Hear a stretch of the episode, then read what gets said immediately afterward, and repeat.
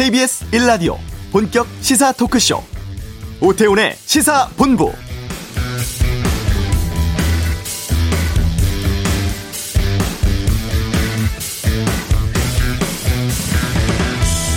언론중재법 개정안을 둘러싼 여야 갈등이 계속되는 가운데 더불어민주당이 어제 9월 내 합의 처리를 전제로 각계 의견을 수렴하는 협의체 구성하자 이렇게 서로 제안을 했었습니다. 그러니까 9월 말 전에 언론중재법 개정안은 처리하되 그 전에 그 언론 민정협의체 이걸 구성하자는 방안이라고 하는데요. 국민의힘은 징벌적 손해배상 제도 자체가 문제라면서 여기에 대해 당장 수용하진 않았었습니다만 오전에 여야 원내 지도부 박병석 의장 주재로 회동에 돌입을 했었고 지금으로서는 내달 27일 본회의 상정 쪽으로 의견이 모아졌다고 합니다. 잠정 합의 정도 되는 것 같은데요. 이제 각 당 의원들 총의를 이제 확인하는 절차를 거치고 타결 가능성 보기 위해서 오후 1시에 다시 만날 예정이라고 하는데요. 오태훈의 시사본부 2부 정치와투 시간에서 이 언론중재법 관련한 국회 상황에 대한 여야의 입장 들어보도록 하겠습니다. 정부가 임신부와 청소년을 백신 접종 대상에 포함키로 했는데요. 잠시 후 이슈에서 전문가 연결해 알아보도록 하겠습니다. 공수처 공소심의위가 조희연 교육감 기소 의견으로 의결했습니다. 양변의 이열질에서 알아보고요. 전기차 관련한 배터리 스테이션 설치 상황 차차차에서 알아보겠습니다. 오태훈의 시사본부 지금 시작합니다.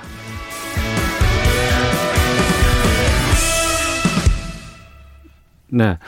오늘 발표된 코로나19 신규 확진자 수 1,300명대입니다. 어, 연일 2,000명 넘었을 때가 있었는데 확산세가 조금 꺾인 것인지 아니면은 주 초반에는 원래 확진자 수가 좀 적었기 때문에 이것 때문인 건지 궁금하기도 하고 또 최근에 그 소아, 청소년 그리고 임신부에 대한 접종 권고 나오기도 했었죠. 전반적인 상황 좀 여쭤보도록 하겠습니다. 가천 의대 예방의학과 정재훈 교수 전화로 연결하겠습니다. 안녕하십니까? 아, 네, 안녕하세요. 예.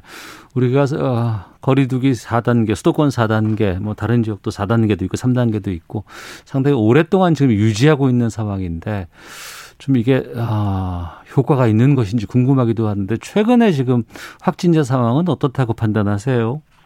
네, 지금 확산 추세를 보실 때에는 하루하루를 보시게 되면은 전체적인 추이를 놓치실 수가 있고요. 예. 일주일 평균 확진자 숫자를 보셔야 되는데요. 네. 다행히도 최근 2주 정도는 확산세가 급격하게 늘어나고 있지는 않다라고 볼 수 있습니다. 음. 그래서 지금 유행 상황을 평가를 해보면 네. 백신 접종 속도와 델타 변이 전파 사이의 싸움이라고 볼 수 있는데요. 아. 다행히도 사회적 거리두기에 대한 시민들의 높은 참여가 있었고 지금 평가를 해보면 델타 변이의 전파 능력은 기존 바이러스에 비해 1.7배이지만 네. 사회적 거리두기 4단계가 전파 능력을 30% 이상 감소시키는 효과가 있다고 평가가 됩니다. 그래서 지금의 조치를 그대로 유지를 하고 시간을 버는 사이에 접종률이 높아질 경우에는 네. 9월 중순 정도가 되면 그래도 확진자가 지금보다는 조금 줄어들 수 있지 않을까 그렇게 예상을 할 수 있습니다. 그럼 지금 추세로 보면은 한 1,300, 1,500 이렇게 나왔던 게 9월 중순쯤 되면은 좀 유의미한 수치로 꺾일 수 있는 가능성이 있다고 보시는 거네요. 네, 지금 주초를 보시게 되면 1,300에서 1,500명 정도 나오지만 네. 또 주중이 되면 2,000명 가까이 나오고 있거든요. 네. 그래서 평균하면 1,700명 정도가 되고요. 음. 그리고 이제 다음 주나 다다음 주 정도가 되면 일주일 평균 확진자 숫자가 소폭 뭐 100명 내지 200명 정도는 감소할 수는 있지만 네. 결국은 사회적 거리두기가 얼마 정도 지속 가능한지가 더 중요한 변수가 되겠습니다. 네. 그 감염 경로를 알 수 없는 확진자가 많이 있다고 하는데 이건 좀 걱정이 되는 부분 아닌가요? 네, 경로 같은 경우에는 확진자 숫자가 늘어나게 되면 아무래도 역학조사라든지 접촉자 추적 같은 것들이 완전히 이루어지기가 어렵기 때문에 네. 그 비율이 늘어날 수밖에 없고요. 음. 확진자의 규모가 줄어야지 그 비율도 따라서 준다라고 볼 수 있습니다. 음, 알겠습니다. 어제 그 질병청에서 위중증 환자 사망자 수가 증가하고 있다. 뭐 이렇게 지금 밝히기도 했습니다. 이건 근데 그 왜 그런 겁니까? 네, 확진자 자체가 매우 크게 늘어났기 때문이고요. 네. 확진자가 증가하게 되면 2, 3주 정도의 시차를 두고 중환자와 사망자가 따라서 증가하게 되는데요. 네. 지금은 우리가 7월 초 중순부터 확진자가 급격히 증가한 영향을 그대로 받고 있다고 평가할 수 있고요. 네. 그래도 지금 그 중환자 숫자나 사망 숫자를 평가를 해보면 3차 대유행 때와는 비슷한 중환자 규모를 보이고 사망자 숫자는 훨씬 더 줄어 있습니다. 네. 그런 것들은 백신의 효과라고 볼 수 있고요. 어. 확진자 숫자 같은 경우에는 3차 대유행 대비 수배 이상 늘어났지만 사망자와 중환자는 3차 대유행 정도 아래를 유지하고 있다. 이런 것들이 고위험군들에 대해서 백신 접종을 먼저 한 효과라고 볼 수 있고요. 네. 그럼에도 불구하고 확진자 숫자가 지속적으로 증가한 상태로 유지가 되면은 낮아진 비율이라고 하더라도 그 비율에 따라서 중환자와 사망자 숫자 가 발생할 수밖에 없습니다. 음. 그래서 비율이 아닌 숫자만 보게 되면 중환자와 사망자가 늘어난 것처럼 느끼실 수가 있는 거죠. 네.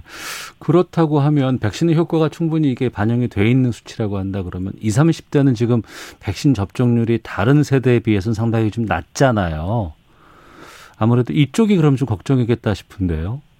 네, 그 말씀하신 것처럼 20대, 30대에는 아직 백신 접종을 못한 분들이 계시고요. 예. 그 다음에 절대적인 확진자 숫자 자체가 늘어났다라고 표현을 드리는데 우리가 그 안에서의 차지하는 연령별의 비율을 봐야 됩니다. 같은 2천 명이라고 하더라도 3차 대유행 때 2천 명이라고 한다면 그 중에서는 고연령층도 계실 거고요. 네. 그러니까 지금은 접종하신 분들이 많이 포함이 되어 있으실 거거든요. 아. 하지만 지금 2천 명이라고 하는 것은 대부분은 접종하지 않은 연령대에서 확진자가 많이 나오기 때문에 네. 같은 숫자라고 하더라도 비율은 더 늘어날 수밖에 없습니다. 음. 그렇게 되면 접종하지 않은 20대, 30대 확진자 숫자는 예전보다는 훨씬 더 늘어나 있는 상황이라고 보셔야 될 것 같고요. 네. 그리고 백신 접종의 효과를 보지 못하기 때문에 20대, 30대는 예전보다 중환자와 사망자가 훨씬 더 늘어난 현상처럼 그렇게 보일 수가 있는 것이죠. 아, 비례해서 이게 보이는 거군요. 알겠습니다. 지금 거리두기 조정안이라든가 추석 때 어떻게 방역할지 여기에 대한 것들 이번 주 금요일에 발표할 예정이라고 하는데요.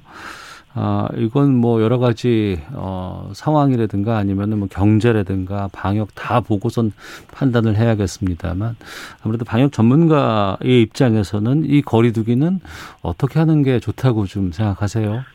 어, 이 거리두기 조정에 대해서 여쭤보시는 게 말 그대로 위드 코로나로 어떻게 갈 것인가 하는 문제와도 밀접하게 연결이 되어 있는데요. 예. 우리가 위드 코로나로 가는 방향에 대해서는 저는 거리두기는 백신 접종률과 어느 정도는 연계될 필요가 있다고 보고요. 네. 우리가 백신 접종률과 연계해서 순차적으로 완화하는 방향으로는 접근할 수 있다고 생각을 합니다. 하지만 영국이나 덴마크처럼 한 번에 모든 조치를 푸는 방안은 우리나라에서는 조금 어려울 수 있다라고 생각을 하는데요. 네. 첫 번째는 접종률이 영국과 덴마크처럼 높지가 않고요. 두 번째가 좀 중요한 요소인데 방역이 그동안 상대적으로 유럽 국가들보다는 잘 되었기 때문에 감염되어서 면역을 획득한 사람의 비율이 매우 적습니다. 네. 그렇기 때문에 같은 접종률이라고 하더라도 집단 면역 수준은 훨씬 더 떨어질 수가 있는 것이고요. 음. 그리고 마지막으로는 코로나 위험 인식에 대한 정도 차이가 큰데 네. 영국 같은 경우에는 하루에 확진자가 2만 명, 3만 명씩 나오 던 시절이 있었잖아요. 예, 예. 근데 그것보다 많이 줄어서 5천 명, 4천 명이 나온다면 예전보다는 상황이 좋아진 것으로 국민들이 인식을 하실 겁니다.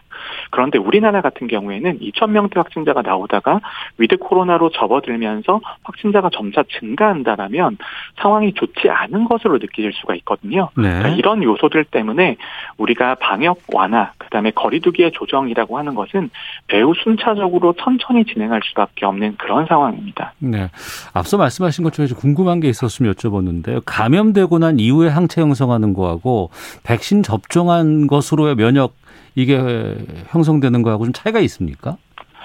네, 면역 형성된다라는 측면에서는 동일하다고 볼 수 있고요. 예. 그리고 어떤 연구 결과를 보면 감염되어서 면역을 획득하는 것보다 백신 접종에서 면역을 획득하는 것이 항체가가 더 높다라는 연구 결과가 나와 있습니다. 음. 근데 어쨌거나 감염되거나 백신 접종하거나 네. 거의 동일하게 면역이 형성이 된다 이렇게 이해하시면 될 것 같습니다. 알겠습니다.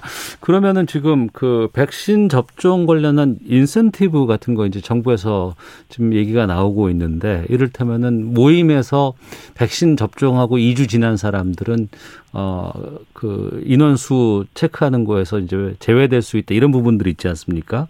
이런 것들은 어떻게 보세요?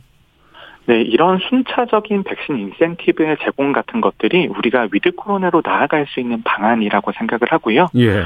우리가 지금 방역을 열심히 하는 이유는 결국 우리 사회가 안전하고 행복하기 위해서인데 이제 그런 방향에서 백신 접종이 2회차까지 완료되신 분들이 있으시다면 그분들에게 우리가 추가적으로 더 요구할 만한 방역이 얼마나 남아 있는지를 좀 생각해 봐야 될 것 같습니다. 네. 그리고 이제 추석에서는 가족 간의 사적 모임인데요. 네. 가족 간의 사적 모임이 다른 외부 활동과 일상생활보다 더 위험하다고 볼 근거가 있느냐 그런 측면에서도 좀 접근을 해야 될 것 같고요. 음. 그리고 이제 추석에 백신 인센티브가 제공될 경우에는 대부분 어르신들을 만나시는 상황일 텐데 네. 2차 접종까지 그때 되면 완료가 되어 있으실 거거든요. 예. 그렇다면 2차 접종까지 완료된 사람들의 모임을 막는다면 음. 어떻게 다음의 미래로 나아갈 수 있겠는가에 대한 의문이 당연히 들 수밖에 없죠.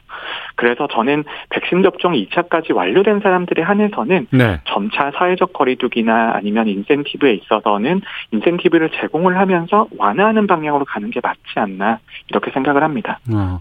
근데 자칫 어 나는 백신 맞았으니까 이제는 마음대로 다녀도 돼라고 또 생각할 수 있는데 우리가 그 전에는 마음대로 다녔죠. 뭐 안 다닌 적이 없었는데. 근데 지금은 왠지 막 사람들 만나고 이런 것도 좀 조심스러운데 백신 접종을 한 이후에는 그래도 괜찮습니까? 네, 말씀하신 것이 신호의 문제입니다. 우리가 사회적 거리두기 단계를 조정한다고 하지만 네. 국민들께서는 본인들께서 평가하시는 위험 상황에 따라서 직접 활동을 조절하고 계시거든요. 예, 예. 그래서 오히려 인센티브 제공이라고 하는 것이 방역을 완화하고 코로나19가 끝난다라는 신호를 제공하는 의미로 받아들여지면 안 될 것 같고요. 네. 그렇기 때문에 매우 순차적으로 점진적으로 진행을 해야 되는 것이죠. 음. 그 정부에서 여러 목표 얘기를 하고 뭐 11월 집단 면역 달성을 목표로 한다 이런 얘기를 꾸준히 해왔었는데 추석 전에 전 국민 70% 1차 백신 접종 이거는 지금 가능성은 어떻게 보세요? 어, 저는 백신 공급 상황이 모든 것을 결정한다 이렇게 말씀을 드리고 싶은데요. 네. 근 개인적으로 델타 변이가 유행을 하면서 1차 접종보다는 2차 접종률이 훨씬 더 중요하다고 생각을 하고요. 특히 네. 고위험군의 2차 접종률이 가장 중요한 요소라고 봅니다. 하지만 1차 접종을 먼저 한다고 해서 부정적인 측면만 있는 것은 아니고요. 그리고 1차 접종을 먼저 하는 것에 따른 고유한 장점도 있을 겁니다. 네, 하지만 정부가 제시한 일정대로 추석 전에 70% 1차 접종이 달성 형성이 되려면 음. 결국 백신 공급이 원활하게 이루어져야 되고요. 네. 백신 공급을 원활하게 이루어진다라면 우리나라의 접종 능력 같은 경우에는 하루에 120만 명 이상 접종할 능력이 갖춰져 있습니다. 네. 그렇기 때문에 백신만 잘 공급이 된다면 충분히 달성이 가능하다고 봅니다. 음. 지금 31일 0시 기준으로 1차가 56.54%, 2차가 29.64%, 이제 2차도 30% 지금 거의 육박하는 상황까지 왔는데 지금 젊은 분들 지난주 목요일부터 접종 시작을 했습니다. 근데 백신 접종 상황에서 젊은 사람들이 더 아프다더라. 뭐 이런 얘기들 많이 나오는데 이거 어떤 어떤 겁니까 이게? 네, 백신 접종이라고 하는 것이 우리 몸의 면역 반응을 통해서 우리가 코로나 바이러스부터 보호받는 그런 작용이거든요. 네. 그러면 면역 반응이 조금 더 활발한 어, 정재훈 교수님. 전화 연결 상태가 썩 좋지를 않아 가지고요. 저희가 전화를 다시 연결을 좀 하도록 하겠습니다. 전화 좀 꺼 주세요. 예, 아, 중간에 연결 상태가 좀 썩 좋지를 않아서 어, 정재훈 교수 다시 좀 저희, 저희가 전화 연결하도록 하겠습니다. 앞서 이제 젊은 분들 이제 백신 접종에 대해서 좀 말씀을 나누고 있는데 좀 구체적인 수치를 좀 말씀을 드리면 지금 1차 접종은 우리가 56.54% 2,900만 명 정도가 접종을 했고 2차는 1,500만 아, 명 29.64%가 접종을 한 상황입니다. 정재훈 교수님. 네, 안녕하세요. 예, 예, 네. 예. 다시 지금 전화 연결했습니다. 죄송합니다. 자, 그, 앞서서 말씀하다가 이제 전화가 좀 끊겼는데 젊은 사람들의 이상 반응이 좀 많다는 것에 대해서 좀 말씀해 주세요. 예. 네, 아무래도 백신 접종이라고 하는 것이 면역 반응을 활용한 체계이다 보니까 면역 반응이 활발한 젊은 층에 있어서는 경증이나 중증 이상 반응이 더 많다는 보고가 있습니다. 네. 아직까지 우리나라에서는 접종 초기여서 자세한 자료가 존재하진 않지만 네. 그래도 해외 자료라든지 우리나라의 초기 접종 자료를 보면 젊은 층에서 이상 반응이 더 빈번하게 나타날 수 있다라는 것은 증명이 되어 있고요. 네. 그리고 정부와 지자체 전문가 모두 매우 주의를 기울이고 있는 상황입니다. 그래서 이상 반응에 대한 적극적인 모니터링이 반드시 중요하고요. 예. 하지만 국민들의 입장에서는 이상 반응이 어떤 것인지 그리고 어떨 때 신고하고 어떨 때는 기다리면서 지켜보실 수 있는지가 정말 궁금하실 텐데 여기에 대한 정보를 알려드리는 게 매우 중요하겠습니다. 어. 이상 반응은 그러니까 몸이 백신을 통해서 무언가 반응하는 그런 걸로 이해를 해야 되는 거죠, 이게? 네, 이상 반응이라고 하는 것이 백신 접종 후에 당연히 나타나는 현상일 수 있지만 어. 이런 것들이 견디기 힘들 정도가 된다거나 어. 아니면 다른 중증 이상 반응으로 넘어가서 생명을 위협하게 될 경우에는 문제가 되는 것이거든요. 네. 그러면 생명이 위험한 상황에서 어떤 상황에서 우리가 의료기관에 방문하셔야 되는지를 안내해 드리는 게 가장 중요합니다. 음, 알겠습니다. 자, 그리고 이제 18세 미만 그리고 임신부는 현재까지는 백신 접종 권하지 않았었거든요. 지금 9411님도 임신부는 감기약도 안 먹는데 백신을 맞으라고요라는 질문을 주셨는데 지금 청소년이라든가 임신부에 대한 접종 여기에 대한 권고가 어제 발표가 됐습니다. 이 결정 내리게 된 배경이 좀 있을지요? 네, 첫 번째로는 전 세계적으로 이제 근거가 축적이 되고 있다라는 측면이 있습니다. 전 세계적으로 많은 접종이 이루어지면서 임산부를 대상으로도 연구도 수행이 되었고요. 네. 그다음에 접종 과정에서 임신 사실을 모르고 계시다가 임신 사실을 확인하게 되신 분들의 결과들이 나오고 있는데요. 아, 이제 네. 임산부의 입장에서 가장 궁금한 게 태아에게 안전한지, 그다음에 산모에게 안전한지에 대한 것들이 가장 궁금하실 텐데 결과를 보면 백신 접종을 하신다고 해서 접종하지 않은 사람과 비교해서 조산이나 사산의 위험이라든지 임산부에게 가해지는 건강의 위험이 더 증가한다라는 보고는 없습니다. 네. 그렇기 때문에 접종하다는 게 안전하다는 거고요. 음. 두 번째는 효과의 측면인데요. 델타 변이 바이러스가 유행을 하면서 특히 임산부는 면역이 약화되어 있기 때문에 코로나19에 감염될 가능성이 높아지게 되는데 코로나19에 감염되었을 때 오히려 태아와 산모에게 치명적인 영향을 줄 수 있다라는 연구 결과들이 많이 나오고 있습니다. 즉 안전성에 있어서는 특별한 문제가 없고 네. 효과에 있어서는 특히 델타 변이가 유행을 하면서 감염의 위험이 점점 더 높아지는 상황이기 때문에 접종을 하시는 게 접종을 안 하시는 것보다 훨씬 더 안전하고 효과가 높다라는 것이죠. 알겠습니다. 그리고 우리가 2월 말부터 이제 백신 접종을 시작을 했습니다. 의료진들 요양 시설에 계시는 분들 위주로 어 이제 접 종을 시작했는데 6개월 이제 넘어가거든요. 이 부스터샷 10월부터 뭐 4분기부터 어, 실시할 거라는 얘기 나오고 있는데 이건 어떻게 보시는지 또 이렇게 되면은 백신 수급 계획의 시정은 없는지도 궁금하거든요. 네, 부스터 백신이 필요한 이유는 두 가지입니다. 첫 번째는 델타 변이가 등장한 것처럼 그 다음 변이 바이러스가 등장할 수 있고요. 그렇게 될 경우에는 백신의 감염 예방 효과가 또 떨어질 수 있습니다. 거기에 대한 보완을 하기 위해서 부스터 백신 접종이 필요한 것이고요.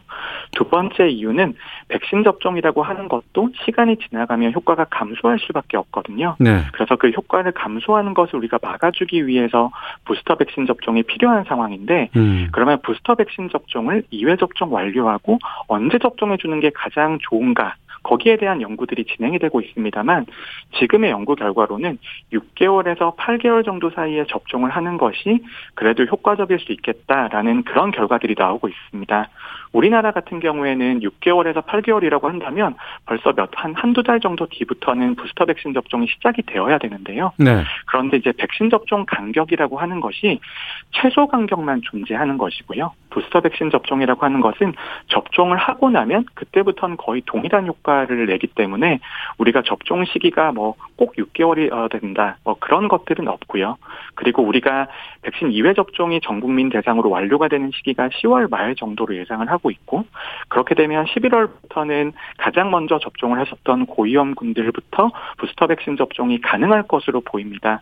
그런데 우리나라 같은 경우에는 전 국민보다 훨씬 더 많은 물량의 백신을 계약해 둔 상태이기 때문에 그런 백신 도입 물량들이 11월, 12월에 도입이 된다라면 그 물량을 활용을 해서 부스터 백신 접종을 할 수가 있고요. 네. 그리고 부스터 백신 접종 같은 경우에는 기존 백신 접종은 두 번이 필요하지만 부스터 백신 접종은 한 번만 더 추가하면 되는 거라서 물량 확보에 있어서는 큰 문제가 없을 것으로 보입니다. 하지만 가장 문제가 1회 접종보다 2회 접종했을 때 이상 반응이 더 많이 나타나는 백신들도 있었거든요. 예, 예. 그러면 3회 접종했을 때는 이상 반응이 더 늘어날 가능성도 있기 때문에 아. 거기에 대해서는 해외 사례를 보면서 안전성에 대한 데이터를 확보할 필요가 있겠습니다. 네.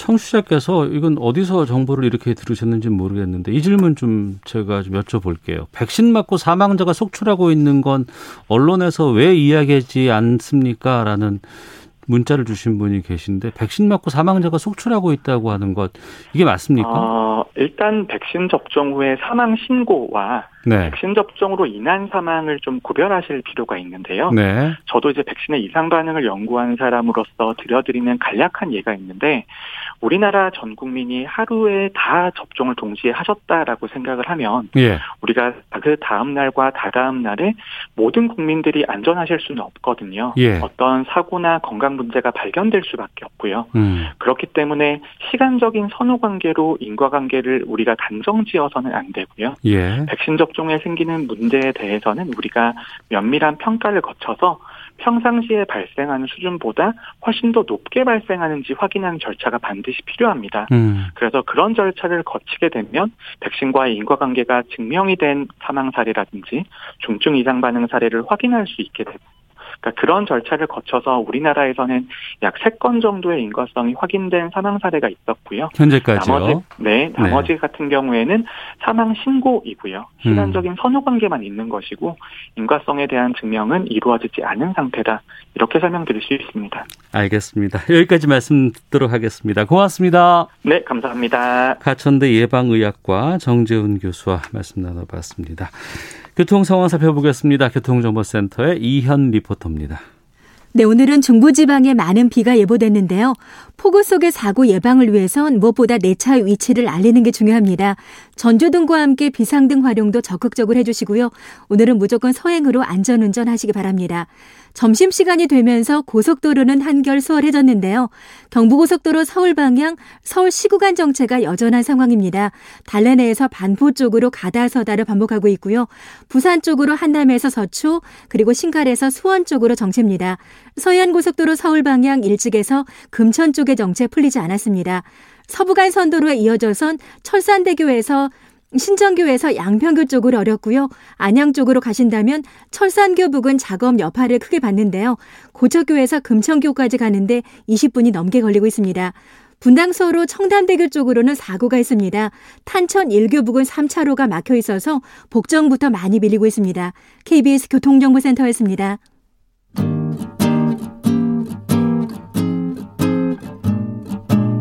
KBS 1라디오 오태훈의 시사본부 여러분의 참여로 더욱 풍성해집니다.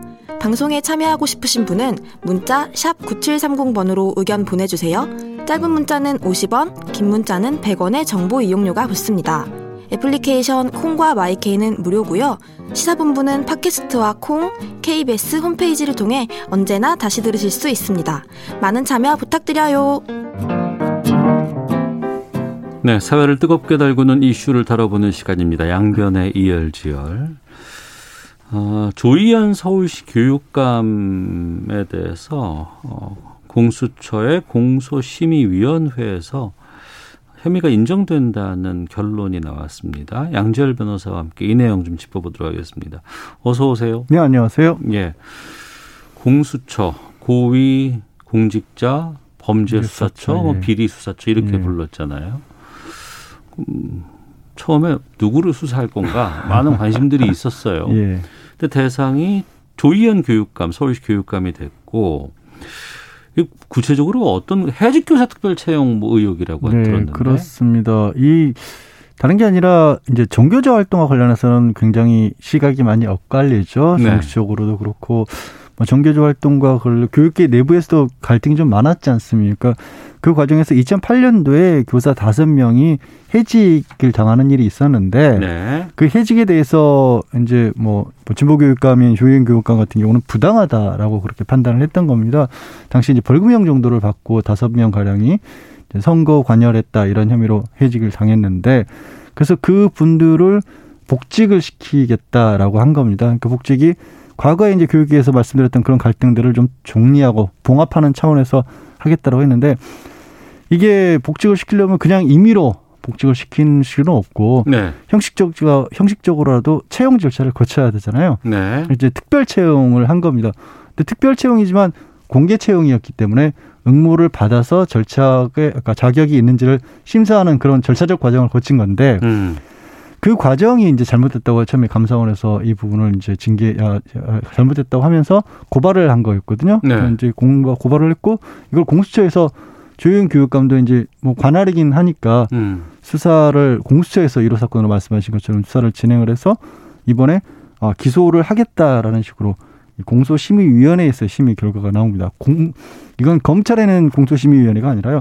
공수처 내부에 설치된 공수처 규칙에서 만들어진 심의위원회입니다. 그럼 그 공수처 내에 있는 공소심의위원회는 어떤 분들이 이걸 심의하고 뭐 어떤 곳인 거예요? 여기는 저 외부인들이긴 한데 주로 네. 이제 법률 전문가들로 구성이 된 것이고요. 음. 검찰에도 공소심의위원회가 있긴 하거든요. 예, 예. 검찰은 공소심의위원회보다는 기소심의위원회겠죠. 예, 아니, 네. 검찰도 저 어, 저기 공소심의위원회가 또 따로 있습니다. 아, 따로 있습니까? 예. 수사심의위원회도 있고 생각보다 많은 어. 게 있어서 예, 예. 뭐좀 혼돈스럽고 언론에 거의 알려지지 않았고 실제 유용 그러니까 운영된 사례도 거의 찾아보기 어렵긴 합니다만 있고 비슷하게 만들었는데 외부 전문가라고 하는 이제 법률가들로 열한 명 정도로 구성이 돼 있고요. 음. 그 사람들에 의해서 어, 다수결에 한 투표를 통해서 이 공소할 것인지 말 것인지 의견을 묻는 그 과정이거든요.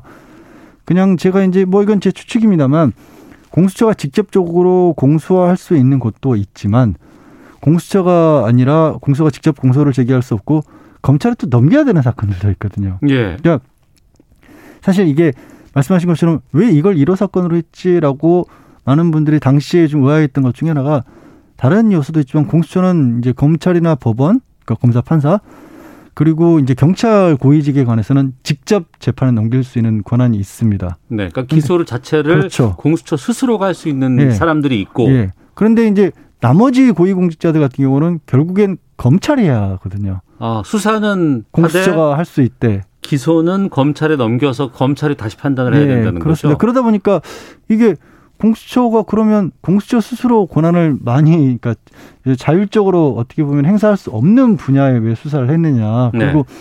말씀드렸다시피 이 사건 자체가 조희영 교육감이 했던 행위 자체가 어찌 보면 교육계 내부의 어떤 정치적인 어떤 상황을 극복하기 위한 일로 보이는데 그러면 이것도 이걸 수사 대상으로 삼은 것도 조금 의아하다라는 의견들도 있었거든요. 근데 말씀드린 것처럼 직접 공소를 제기 못하니까 무슨 문제가 생기냐면 공수처가 검찰을 이제 견제하는 장치로 들어섰는데 네. 그렇게 봐도 되지 않습니까? 크게 그렇죠, 그렇죠. 네. 근데 공수처가 다시 검찰의 심의를 받아야 된다라면 음. 마치 그냥 기존의 경찰이 하던 것과 비슷한 역할을 공수처가 해버리는 셈이 되지 않습니까? 아, 애초에 목적 자체와는 좀 네. 어긋나게. 네. 그래서 그러면 혹시라도 이제 뭐 공수처가 이거를 기소하겠습니다라고 하더라도 검찰에서 반려한다거나 음. 뭐 추가 수사를 지시한다거나 그러면 이게 이상한 상황이 좀 벌어질 수도 있기 때문에 그러네요. 예, 그래서 제가 봤을 때는 이 공수처에서 이런 심의 기구를 별도로 둔 이유가 아마 공수처 의견의 정당성 같은 걸 조금 더 확보하기 위한 게 아닌가. 음, 네, 네, 뭐 네. 말씀드렸다시피 제 그냥 개인 이 정도의 의견입니다. 절차를 거쳤다라는 네, 것들을 그러니까 이걸 이제 검찰도 쉽게 뭐 뒤집거나 하지 않도록 하기 위한 절차가 아니었나 싶습니다만 어찌됐든 그렇게 설치된 공소심의위원회에서 이 뭐 기소를 하라는 쪽의 의견이 나온 겁니다. 기소 의견이 냈다는 거는 이게 죄가 되는 것 같다. 네. 된다 이렇게 판단한 건데 네. 그러면 두 가지일 것 같은데 해직교사 특별 채용 네. 이 과정에서 무언가 잘못이 있었다는 게 네. 하나가 있을 수 있고 네. 아니면 특별 채용 자체가 월권이다. 이 두 가지 정도로 볼 수 있을 것 같은데. 그러니까 지금은 표면적으로는 네. 채용 과정에서 잘못이 있었다라는 겁니다. 이제 권리행사 방해를 적용을 했거든요. 직권남용은 그건 뭐냐면 그 과정에 이 채용을 반대하는 사람들을 과정에서 배제를 시켰다라는 거죠. 네. 그렇기 때문에 이게 이제 권리 행사, 정당한 권리를 행사를 방해한 것이다라는 것이고요. 음. 또그 과정에서 그러니까 특별하게 다섯 명만을 음, 선임할 수 뽑을 수 있도록 비서실장들을 통해서 어, 개인 그 사람들과 관련된 시험 정보 같은 것들을 개인 정보 같은 것들을 제공하도록 한 게 아니냐. 아 공개 채용을 했는데 여러 사람이 네. 지원을 했지만 그 중에서 특별히 그 해직된 교사들만 뽑기 예, 위해서 예, 그런 조치들을 취한 게 아니냐라는 아. 겁니다. 그러니까 14명이 지원을 했고 네. 뭐 결과는 사실 5명이 그대로 된 겁니다. 그래서 이거를 공개 채용의 형식을 취했지만 지금 뭐 처음부터 다섯 명이라고 하는 부당하게 조희연 교육감의 입장에서 봤었을 때 부당하게 해직당했던 사람들을 복직시키는 절차로 볼 것이냐 음. 아니면 어찌됐든지 간에 형식적으로 공개 채용을 했으니까 다섯 명만을 선발한 건 잘못됐다고 볼 것이냐 그리고 또 그 과정에서 벌어진 일도 교육감 측에서는 이 그 진행 중에 있어서 인사 재량권자이기 때문에 이 일과 관련해서 이게 문제가 될 수 있다라고 어 의견을 제시했던 사람들의 부담을 덜어주기 위해서 그 사람들을 배제시킨다고 볼 것이냐 아니면 이 사람들도 이 교육감의 인사와 관련돼서 어느 정도 권한이 있는 사람들인데 그 사람들의 권한 행사를 방해한 것으로 볼 것이냐 네. 이런 것들이 쟁점이 되는 겁니다. 근데 조희연 교육감뿐만 아니라 그 비서실장도 지금 기소 의견으로 의결을 했다고 하거든요. 네, 그렇습니다. 근데 이게 어떤 뭐 시각이 좀 있나 봐요. 어. 비, 서실장을 공범으로 묶은 거 아니냐 뭐 이런 얘기가 나온다는데 아, 그게 그 무슨 뜻인 거예요 이게? 그러니까 조희영 교육감이 그 과정에서 직접적으로 개입했다라는 그런 어떤 흔적 같은 것들은 뭐 객관적으로 나온 게 그렇게 많지 않은 모양입니다. 어. 그러다 보니까 말씀드린 것처럼 비서실장이 비서실장을 통해서 심사하는 과정에 개입을 했다라고 보는 거거든요. 그리고 음. 비서실장이 심사위원들에게 뭔가 이 다섯 명 채용해야 되는 사람들에 관한 그 어떻게 보면은 비서실장 측에서는 이렇게 얘기를 하고 있죠. 그분들이 특별하게 불리한 어떤 대우를 받지 않도록 해달라라는 정도였다는 거고 그거를 이제 공수처 쪽에서는 비서실장을 통해서 직접적으로 개입한 걸로 그렇게 보고 있는 거죠. 그러니까 비서실장도 같이 기소를 하는 쪽으로 그렇게 어, 어 공범 관계로 보고 있는 것입니다. 네. 그 위원회 심의 내용이 공, 의결 내용이 공개가 됐다면서요? 네. 어. 원래 결과만 공개를 하는 게 맞는데 네. 왜냐하면 이것도 이게 공개가 돼서는 안 되는 이유 중에 하나가 이 공수처의 수사 검사들의 의견서와 제출된 서류들을 가지고 이 검토를 하는 겁니다. 네. 무슨 말씀이냐면 물론 이제 수사 과정에서 변호인 그 교육형 교육감이나 비서실장의 변호인들도 의견서를 냈지만 음. 이 절차가 이루어졌을 때는 공개된 절차도 당연히 아니고 그 과정에서의 조희영 교육감 측의 반론이 충분히 제시가 안 됐을 수도 있잖아요. 네. 그러니까 심의위원회 측에서는 말씀드린 것처럼 그 전에 수사하면서 냈던 의견서들이 있고 그것도 같이 제출했다고 했는데 그 의견서라는 건 결국에는 공수처 검사가 그 의견서를 포함해서 내용을 정리해서 음. 올린 걸 가지고 판단할 거 아니겠습니까? 그러면 재판이라고 친다면 네. 양쪽이 다 참가를 해서 뭐 재판과 유사하게 본다면 서로 공방을 주고받고 반론도 들어보고 해명도 들어본 다음에 결정을 해야 되는데 네. 그렇지 않고 그냥 공수처 검사 쪽의 내용을 가지고 음. 판단을 한 거니까 네. 그러면 그 과정에 대해서 과타부타 공개하는 것도 옳지 않다라는 게 조희연 교육감 측의 입장이죠. 음, 그 조희연 교육감의 입장이 그럼 그런 식으로 나온 거예요? 네, 그래서 이제 이 심의 과정 자체가 불공정하다라는 겁니다. 네. 변호인이 출석을 해서 이 의견 제수를 하지 않고 음. 어 그냥 일방적으로 공수처 측에서만 이 뭐 공수처 측의 자료에 근거를 해서 그러니까 다시 말씀드리지만 수사 과정에도 변호인이 뭔가 의견서를 내긴 했을 겁니다. 네. 하지만 최종적으로 결론은 공수처 검사가 그거를 반영한 최종 결론을 냈을 것이고 그 결론에 기초를 해서 공수처가 심사를 한 거라는 겁니다. 그럴 것이 아니라 마치 우리가 재판할 때도 그렇잖아요. 검사가 모든 자료를 모은 다음에 최종적으로 결론이라고 내지만 재판장이 그것만 보는 게 아니라 상대방도 불러서 네. 그때도 또 얘기를 들어보고 음. 결론을 내는데 심의위원회는 그런 과정이 생략이 됐다라는 거죠. 네. 조희연 교육감 쪽에서는 공소심의 재개최 요청서를 접수하겠다고 했다면서요? 네. 그러니까 말씀드린 것처럼 절차상으로도 문제가, 문제가 있다. 있다. 그렇기 때문에 변호인이 참여한 가운데서 다시 한번 심의위원회를 열어달라라는 겁니다. 그건 이제 요구고 입장인데 받아들여질 가능성은? 글쎄, 뭐 저는 가능성도 있다고 보이는 게요. 네. 애초에 만약에 공소심의위원회가 음. 만들어진 어떤 목적 중에는 분명히 이 공수처 쪽의 의견을 정당화할 수 있는 그런 역할도 분명히 할 거라고 보이는데 네. 이 상황은 정당화하는데 뭔가 절차상 한, 어, 한결을 제기하고 나선 상황이잖아요. 그럼 그대로 공수처 의견을 수, 저 심의위원회 의견을 수용을 해서 공수처에서 기소 의견으로 검찰에 놀, 넘길 때 검찰에서 혹시 뭐 이게 잘못됐다라고 하면 공수처 입장에서는 그게 굉장히 또 난망한 상황이 되지 않습니까? 아, 예, 그렇기 예. 때문에 충분히 이 부분도 반영을 할 가능성이 좀 있지 않을까 싶습니다. 음. 네. 지금 공수처에서 직접 기소한 사건은 아직까지는 없는 거죠? 네, 없습니다. 왜냐하면 어. 말씀드린 것처럼 이제 직접 기소를 한다고 한다라면 예를 들어 7호, 8호 같은 경우가 윤석열 검찰총장 당시 총장 시절에 어, 재임 시에 있었던 문제들을 수사를 하고 있잖아요. 예. 그거는 이제 직접 기소를 할 수가 있겠죠. 음, 알겠습니다. 자, 이열지열 양지열 변호사와 함께했습니다. 고맙습니다. 네, 고맙습니다. 잠시 2부 정치와투에서 언론중재법 개정안 관련한 여야 잠정 합의 상황 짚어보도록 하겠습니다. 2부로 가겠습니다.